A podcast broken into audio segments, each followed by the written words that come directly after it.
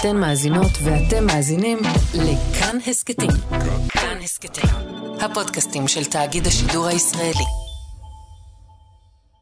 היי, אתם על חיות כיס, אני צליל אברהם, וזה כיסון חירום מספר 11. לפני שבוע פגשתי את דוקטור עינב לוי. אני דוקטור עינב לוי, הרקע שלי והתחום התמחות שלי הוא בנושא של סיום הומניטרי, עבודה עם אוכלוסיות בסיכון באזורי אסון. עינב ואני נפגשנו באוניברסיטת תל אביב, אבל הראש של עינב היה רחוק משם. לפני עשרה ימים אה, פוניתי מעזה בעקבות, אה, בעקבות פציעה. בהקשר הזה חשוב להגיד שהגם ש, שהלב אה, והראש לא תמיד מאופסים. כאשר אנחנו יושבים בתל אביב וחלק מהחברים עדיין שוהים בקרבות בעזה. זה אני. עינב נראה בסדר, הוא כרגע בשיקום, והוא הגיע לאוניברסיטה כחלק ממאמץ להרגיש נורמלי. בפעם הקודמת שנפגשנו, זה גם היה בעקבות מלחמה, המלחמה באוקראינה. לפני כמעט שנתיים ראיינתי אותו לפרק 234 של חיות כיס, איך לא לעזור לאוקראינה. שם דיברנו על סיוע הומניטרי ועל איך הוא עלול לגרום נזק. הפעם זאת המלחמה שלנו. החשבון שלנו עם ארגון הסיוע ההומניטרי הוותיק והמוכר בעולם, הצלב האדום. הסוגיות ההומניטריות פה בישראל, מדינה שכמעט בן לילה הפכה למדינה שיש בה 120 אלף עקורים, והמשבר ההומניטרי בעזה, שיהיה גם הבעיה שלנו.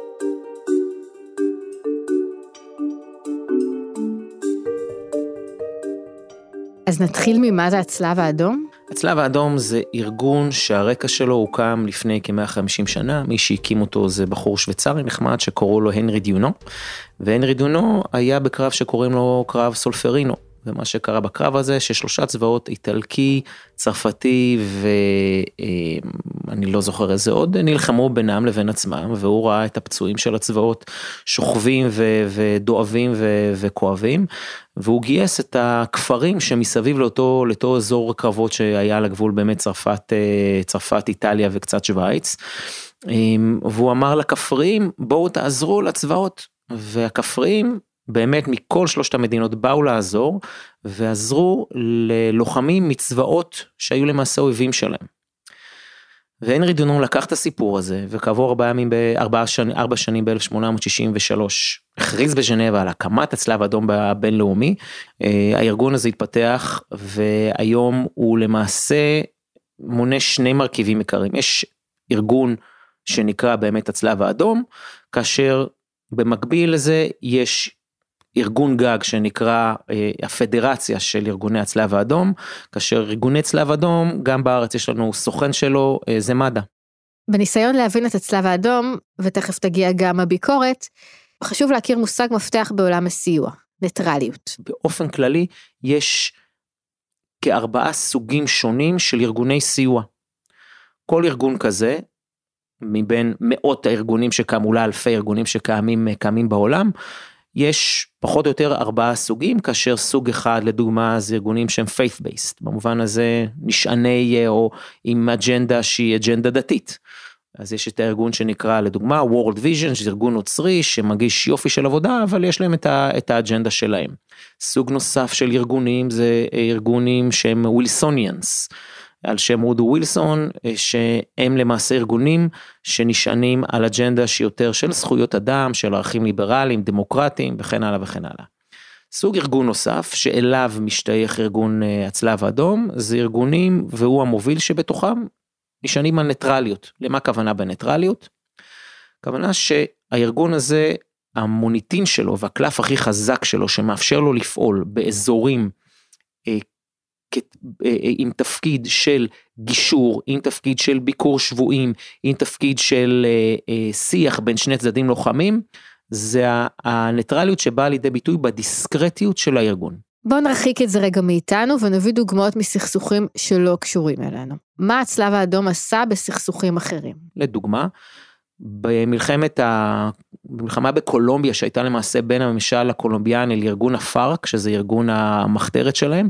גם הממשלה הקולומביאנית וגם ארגון הפארק סמכו על הצלב האדום שלא יגלה אה, לצד השני איפה הוא נמצא, מה השיקולים וכן הלאה וכן הלאה ולמעשה באמת הצלב האדום כאשר הוא ביקר את השבויים שהוחזקו על ידי מחתרת הפארק הוא לא סיפר לממשל הקולומביאני איפה הם יושבים. באמצעות זה האמון שנתנו לו שני הצדדים בעצם הדיסקרטיות והניטרליות, אפשרה לארגון לעשות את עבודת הגישור שהסתיימה באיזשהו אה, חוזה שלום ביניהם. לזאת הכוונה בניטרליות. איש צלב אדום שהולך לבקר ילד שהוא שבוי, אז עכשיו הוא יודע איפה יש ילד בשבי, והוא לא עושה עם זה כלום. כאילו, אז יופי שהתנאים של ילד יותר טובים, אבל הוא יודע איפה מחוזק ילד בשבי והוא לא עושה עם זה כלום. בסוף אחת השאלות הבסיסיות ש... שצריכות להישאל בעולם הסיוע הומניטרי זה להגיד אוקיי, יש רע. והאם אנשים כמו הצלב האדום רוצים לעשות טוב? אני מניח שהתשובה היא כן. אבל לפעמים הסיטואציה היא לא מה יעשה טוב, אלא איך אנחנו לפעמים ממזערים את הרע. ארגון כמו הצלב האדום לא יכול לעשות נו נו נו לאותו ארגון שמחזיק את הילד. מה שכן ארגון כמו הצלב האדום יכול לעשות, להגיד אוקיי, זה זו סיטואציה, it's a given, האם בתוך הסיטואציה הזאת אני יכול לעשות מה שנקרא מזעור נזקים. לפעמים המציאות החברתית העולמית אומרת, טוב, המצב רע ומי ששובה ילד, כמו שאת שואלת, אני חולק על הערכים שלו, אבל האם אני יכול לנזוף בו? אם אני אנזף בו הוא לא ייתן לי להיכנס, הוא לא ייתן לי לפעול. ופה יש פה סיטואציה שגם אם שאני לא מסכים עם אותו ארגון או גוף ששבה את אותו ילד, אני כן אנסה בדרכים שהן דרכים נוספות לנסות לכל הפחות להקל על הילד. כשאנחנו מסתכלים על עולם הומניטרי יש בו מורכבות. ופה תמיד יש שאלה עד כמה אני משחק עם הרע ועד כמה אני נאלץ לשחק עם הרע ולו בשביל למזער קצת את הרע שהוא גורם. אין לזה תשובה. אוקיי, ומה קורה במקרה שלנו? במקרה הישראלי אנחנו אה, רואים נחשפים למצב שהוא מצב, אה, אני מניח שוב, לא פשוט. כישראלי הכעס והתסכול על ההתנהלות של הצלב האדום אה, גם עבורי כמי שבא מתוך, מתוך, מתוך הסקטור הזה עם אחיסה ואני מניח שחלק גדול מהאנשים בוודאי אלה שמקשיבים מקשיבים להסכת הזה מכירים את הכעס על ההתנהלות של הצלב האדום שמי שלא מכיר הם נמנעו מלקחת תרופות לחטופים הישראלים הם לא אפשרו איזושהי גישה למשפחות משפחות החטופים לא לקחו תיקים רפואיים לצד השני וזה עורר עורר כעס במידה מידה רבה של צדק. תיגשו לרופא שלי תבקשו המלצה לוויאגרה. אתם חבורה של אימפוטנטים שכל אחד מגט טקסי יכול לעשות את העבודה שלכם. אני במגן דוד אדום מתבייש היום להיות חלק שקשור לצלב האדום. תתעשתו על עצמכם. צלב האדום בחר להיות, בואו נקרא לזה מאוד לא ישראלי, מאוד פרו-פלסטיני, גם בהצהרות וגם בפעולות.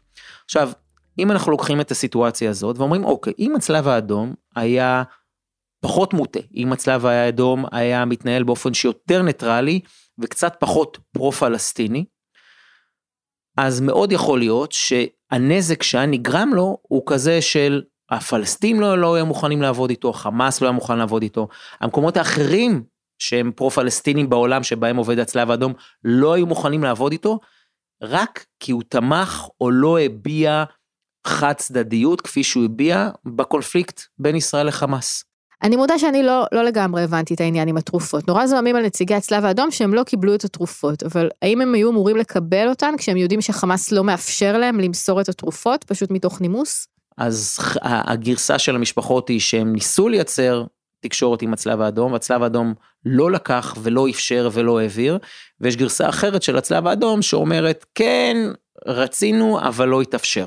יש פה כנראה איזושהי, איזושהי בעיית, אה, בעיה בגרסאות, והמציאות היא שבסופו של דבר, העבודה של הצלב האדום לא נעשתה. הוא לא פעל באופן פרואקטיבי, לפי מה שאנחנו יודעים, כדי לקחת ולפנות למשפחות, או להעביר מסרים, או להעביר מכתבים. הצלב האדום, משימתו לנסות לבדוק מה מצבם של חטופים ושבויים ואסירים. וברגע שלא מתאפשר לו, כי צד אחד לא מאפשר, אוקיי, בסדר, אז אפשר להאשים את אחד הצדדים ולא את הצלב האדום, אבל ברגע שהוא כארגון לא לוקח מלכתחילה ולא פועל מלכתחילה כדי לפנות עם הבקשות האלה, או כדי לייצר איזשהו, אפילו עניין של מראית עין, בואו תנו לנו את התרופות, בואו תנו לנו את התיקים, שננסה, שם גם יש בעיה. שם יש בעיה. כי הוא, אני חושב שהם כן יכלו לקחת את התרופות ואת התיקים ולהגיד אוקיי ניסינו. אבל הדיווחים אומרים שהם, גם את זה הם לא עשו. ושם יש בעיה.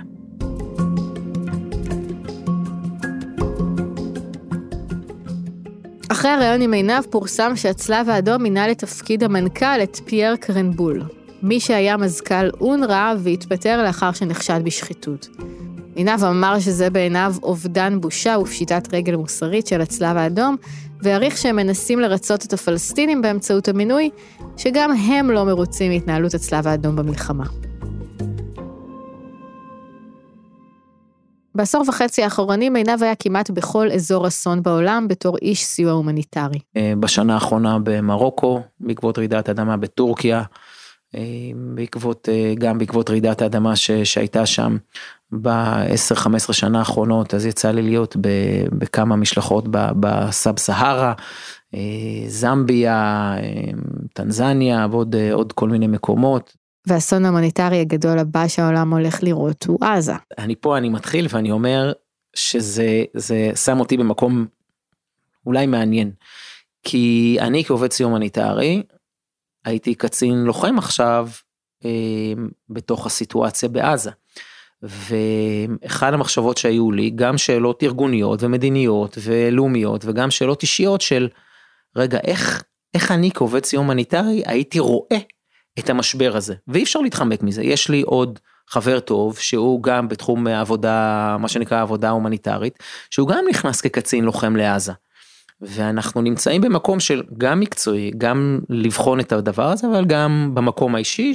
המשבר ההומניטרי כפי, ש, כפי שאני ראיתי אותו ואחר כך אה, שוב גם בשטח וגם אחר כך כש, כשנחשפתי יותר אחרי, אחרי היציאה ממה שראיתי בחדשות ובדיווחים גם של ארגוני סיוע הומניטריים בינלאומיים שהוא לא בתקשורת הישראלית. קודם כל העוצמה שלו והמהירות שבו זה קרה. ראינו משברים הומניטריים שנוצרים בעקבות מלחמות ופה יש סיטואציה שבאמת תוך חודש שני מיליון איש ברחו ועזבו את ביתם ואת פרנסתם ומה ש, שהם לא עשו ולקחו רק מה שהיה לגופם, אולי מזוודה או שניים, על חמור ונסעו. אז אחד, יש פה עצימות מאוד מאוד חזקה. שתיים, יש פה סיטואציה של היעדר מדינה, אין משילות, אין מישהו שינהל את הדברים. גם ארגוני סיוע שהרבה מאוד פעמים באים לסייע, הם לא שם. האלמנט של תכנון קדימה, של איזושהי ודאות, איזושהי אה, יכולת של אותו פליט, אותו עקור, לשבת בעול שלו ו- ולדעת, אוקיי, נכון, נעקרתי מביתי, קשה לי, רע לי, אני רעב, אבל יש ארגון, יש סיוע, יש משילות שתומכת בי. ופה אנחנו רואים שלא רק שהארגוני הסיוע לא נכנסים, כי מסוכן שם, אלא הקונפליקט הוא קונפליקט מתמשך, הוא לא נגמר, הוא ממשיך להתעצם, וממשלת החמאס ש, שיש שם, לא רק שהיא זו אולי שגרמה למשבר, את הסיוע שהם כן מקבלים, החמאס כנראה לפי דיווחים לוקח לעצמו. ואם אני איזשהו, אני שם את עצמי בנעליים של אב, שיש לו ילד בן חמש, אין לו למי לפנות, אין לו עם מי לדבר, ויותר מזה, אין לו גם את התקווה שיש איזשהו מישהו שיעזור לו, כי אותם גורמים שאמורים לבוא לעזור לו, פשוט, לא רק שהם לא קיימים, הם אלו שפוגמים בסיוע שכבר כן מועבר. וזה, אני חושב, משבר אה, מורכב נוסף בשאלות של האמון והמערכות שתומכות.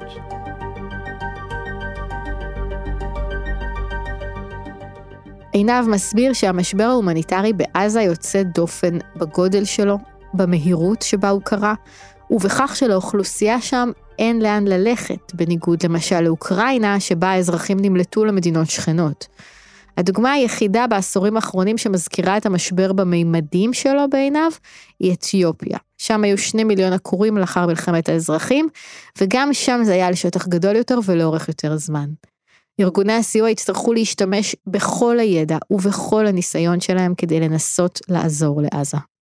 אז פרוצדורלית מה שהרבה מאוד פעמים קורה ארגוני הסיוע שולחים איזשהו איזשהו צוות הערכה לבדוק מה צריך מה לא צריך איפה יש איפה יש added value וככל הנראה מה שאנחנו נראה לכשיושג השקט או לכשהמענה ההומניטרי ניתן באופן אה, מונגש יותר נראה איזה שהם מחנות אוהלים מסודרים יותר מסודרים פחות שמתקיים שם איזשהו ניסיון להסדיר את המענה הרפואי, לבנות מרפאות, לבנות מענים פסיכוסוציאליים, אני מעריך אגב שהמענים הראשונים שיינתנו יהיו באמת לצרכים הבסיסיים של רפואה, אוכל, ביגוד, שתייה, סניטציה, אה, כי החבר'ה האלה יושבים על, על ביוב וחול ו, ושאלוהים שישמור מה שנקרא, ועם כל מה שבא לזה, וקר וחורף.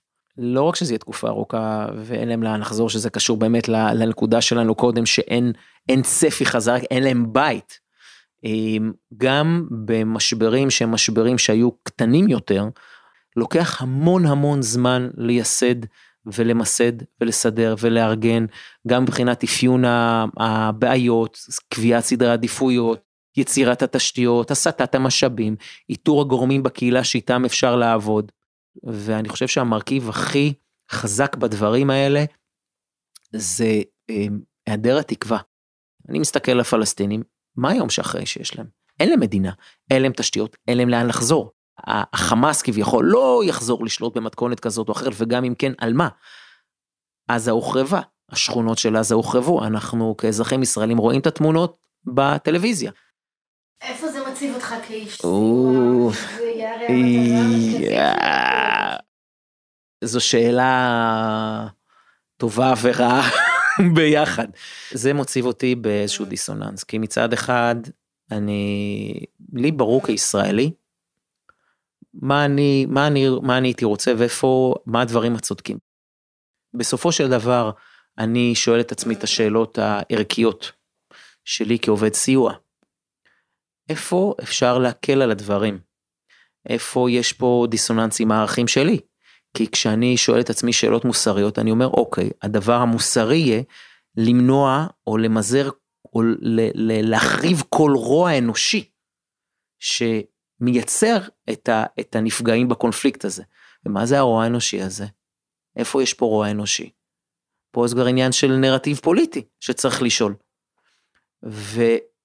אם אני מסתכל על הפרקטיקה של הדברים, אז אני יכול להגיד שיש לי קולגות וחברים, גם ישראלים שהם עם הרבה יותר ניסיון משלי, שיש להם זהויות מורכבות של רגע, אתם מכירים אותי עולם הסיוע ההומניטרי, ישראלים נמצאים ועושים בעולם. אתם לא רואים פה איפה הצדק? אתם לא רואים פה איפה הרע ואיפה הטוב? עכשיו זו שאלה מיתממת מה שאני אומר. אבל כישראלי אני אומר, יש פה רע מוחלט וטוב מוחלט. ארגוני הסיוע, שאתם מנופפים בדגל ההומניטרי, אתם לא רואים? יכול להיות שאנשים שם כן רואים, אבל הפעילויות הארגוניות הן מאוד חד צדדיות. אני, אני אתן שתי דוגמאות. יש לי חבר טוב, שהוא, כמו שציינתי קודם, הוא גם עובד סיוע הומניטרי וגם קצין לוחם בעזה. ואחד מהמראות שהוא נאלץ ללמוד איתם שם, זו סיטואציה של אה, משפחה שפונתה מביתה, אה, בעזה אה, וברחה והצוות שלו נאלץ לתפוס באמת את החדר או את הדירה של אותה משפחה והמשפחה השאירה את הסבתא שלהם במיטה כי לא יכלו להזיז אותה ולא יכלו להניע אותה ולא יכלו לשנע אותה ולא יכלו כלום. אגב פרסמה, התפרסמה עוד תמונה ביומיים האחרונים של אישה מבוגרת אחרת שכן פונתה, שנשארה, המשפחה שלה השאירה אותה ברחוב, האישה המבוגרת הזו אמרה לחיילים, תקשיבו, לא אכלתי ולא שתיתי שבוע. מה אני עושה עם זה כלוחם? האם אני בוחר להיות הומניטרי וערכי ולטפל ולהעביר את הזקנה הזאת כן או לא. כל מיני שאלות של אלוהים שישמור מי שאפשר, אה, באיזה שאלות אפשר לשאול. עכשיו עומד חייל ישראלי והוא לא, סליחה, הוא לא בן אדם רע, אבל רגע, החיילים שלי יותר חשובים, החיים שלה, איפה אני שומר על צלם אנוש. אני לא רוצה להיות עם סט ערכים שנגדו אני נלחם, אבל איפה עובר הגבול בין הרע שאני חייב לעשות אל מול הטוב שאני מנסה לעשות. ושם יש התנגשות ערכים לדעתי בין המקום שלי כלוחם בצה"ל או של קולגות שלי לבין עובד סיוע הומניטרי שמנסה לעשות פחות רע.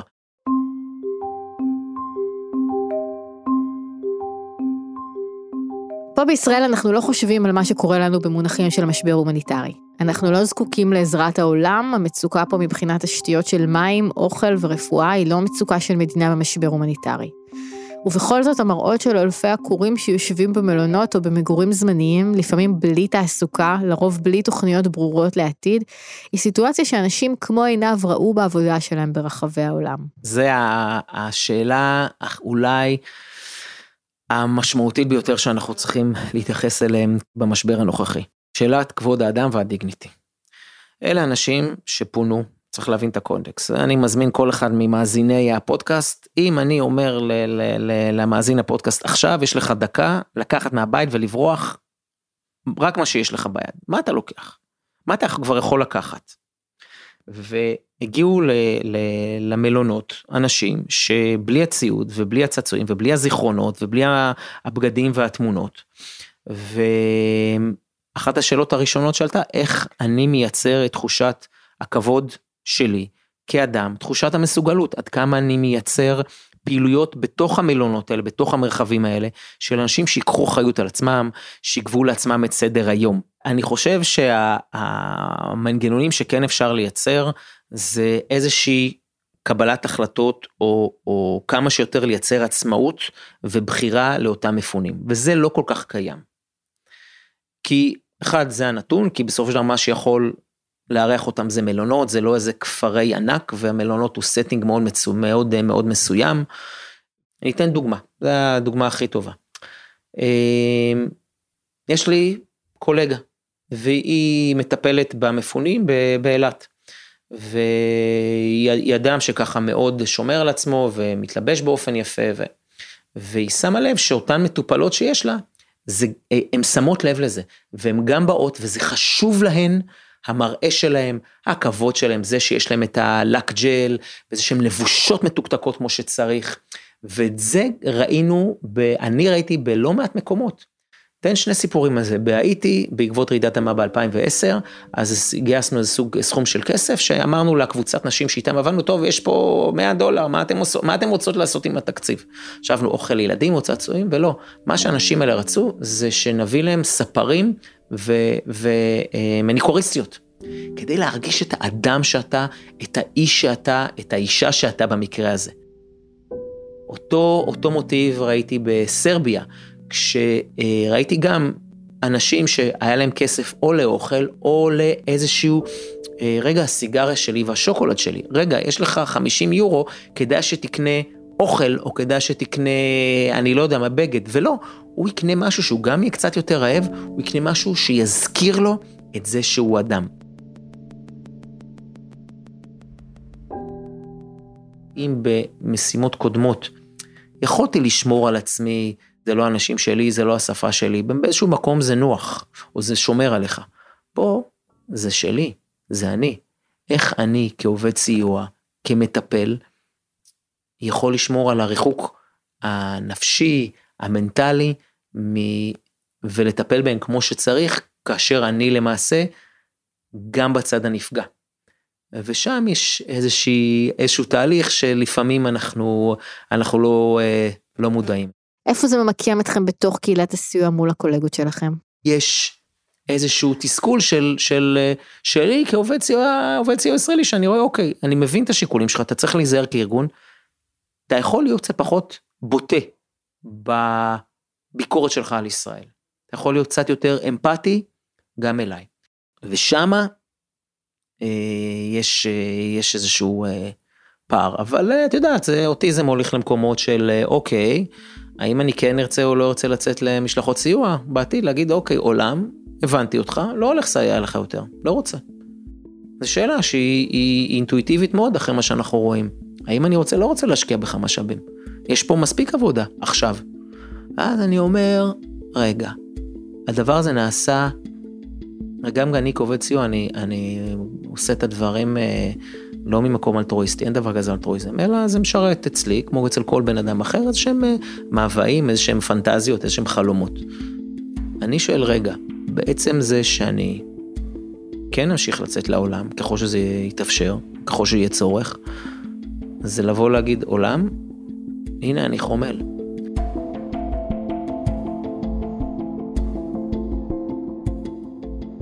תראי, פיתחתי, יש לי את המנגנונים שלי, אבל המנגנון הכי משמעותי זה הנרטיב שפיתחתי.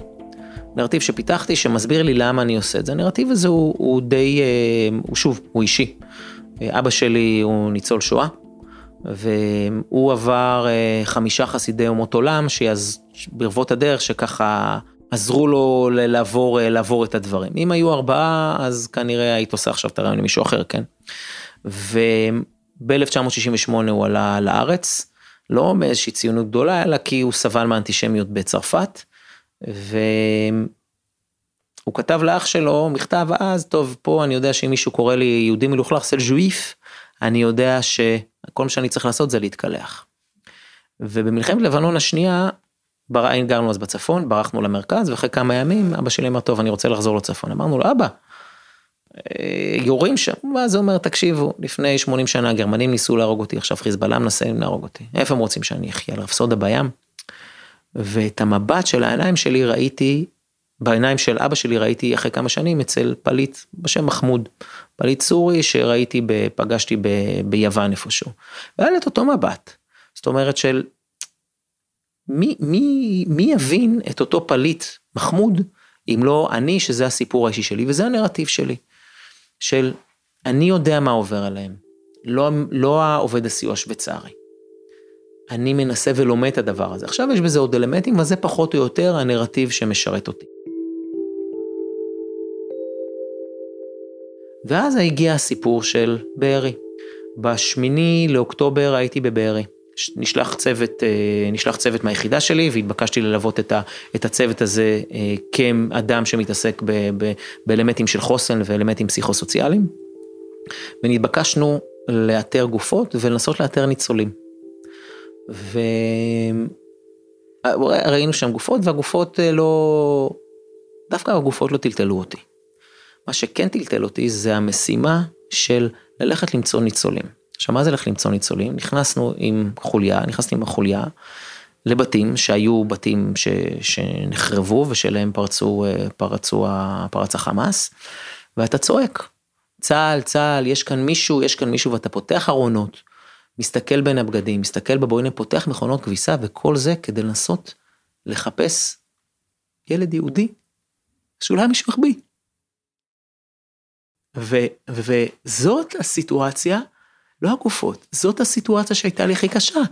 אבא שלי ברח מהדברים האלה, ועכשיו אני אחרי 80 שנה, זה מה שאני עושה בארץ. אני צריך לעבור בתים ולצעוק ולחפש ילדים שהחביאו אותם בתוך מכונות כביסה וארונות? זה היה לי המפגש הכי חזק. לא הגופות, לא סיפורי המוות, אלא משהו שהתחבר בדיוק לנרטיב האישי שלי. בדיוק לנרטיב האישי שלי. אנחנו שוב בשואה? אנחנו לא בגרמניה, אנחנו בישראל. איך זה קורה? איך הסיפור שלי מתחבר לדבר הזה? מצאת?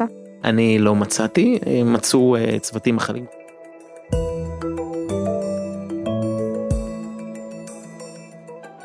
האזנתם לחיות כיס, ההסכת הכלכלי של כאן. העורך הוא תומר מיכלזון, את הסאונד ערכה חן עוז. המפיקה שלנו היא ליד צדוק, בצוות חיות כיס גם אלונה מיצי ושאול אמסטרדמסקי. אני צליל אברהם, תודה רבה שהאזנתם.